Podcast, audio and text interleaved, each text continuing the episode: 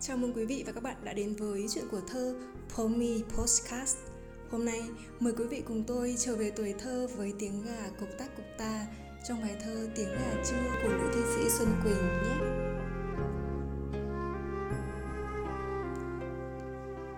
Tiếng gà trưa Trên đường hành quân xa Dừng chân bên xóm nhỏ Tiếng gà ai nhảy ổ Cục cục tác cục ta Nghe giáo động nắng trưa, Nghe bàn chân đỡ mỏi, Nghe gọi về tuổi thơ. Tiếng gà trưa Ổ rơm hồng những trứng, Này con gà mái tơ. Khắp mình hoa đốm trắng, Này con gà mái vàng, Lông óng như màu nắng.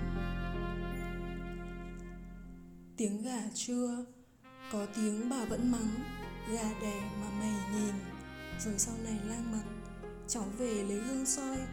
Lòng dại thơ lo lắng. Tiếng gà trưa Tay bà khum soi trứng, Dành từng quả chắc chiêu Cho con gà mái ấp. Cứ hàng năm hàng năm, Khi gió mùa đông tới, Bà lo đàn gà toi, Mong trời đừng sương muối Để cuối năm bán gà, Cháu được quần áo mới.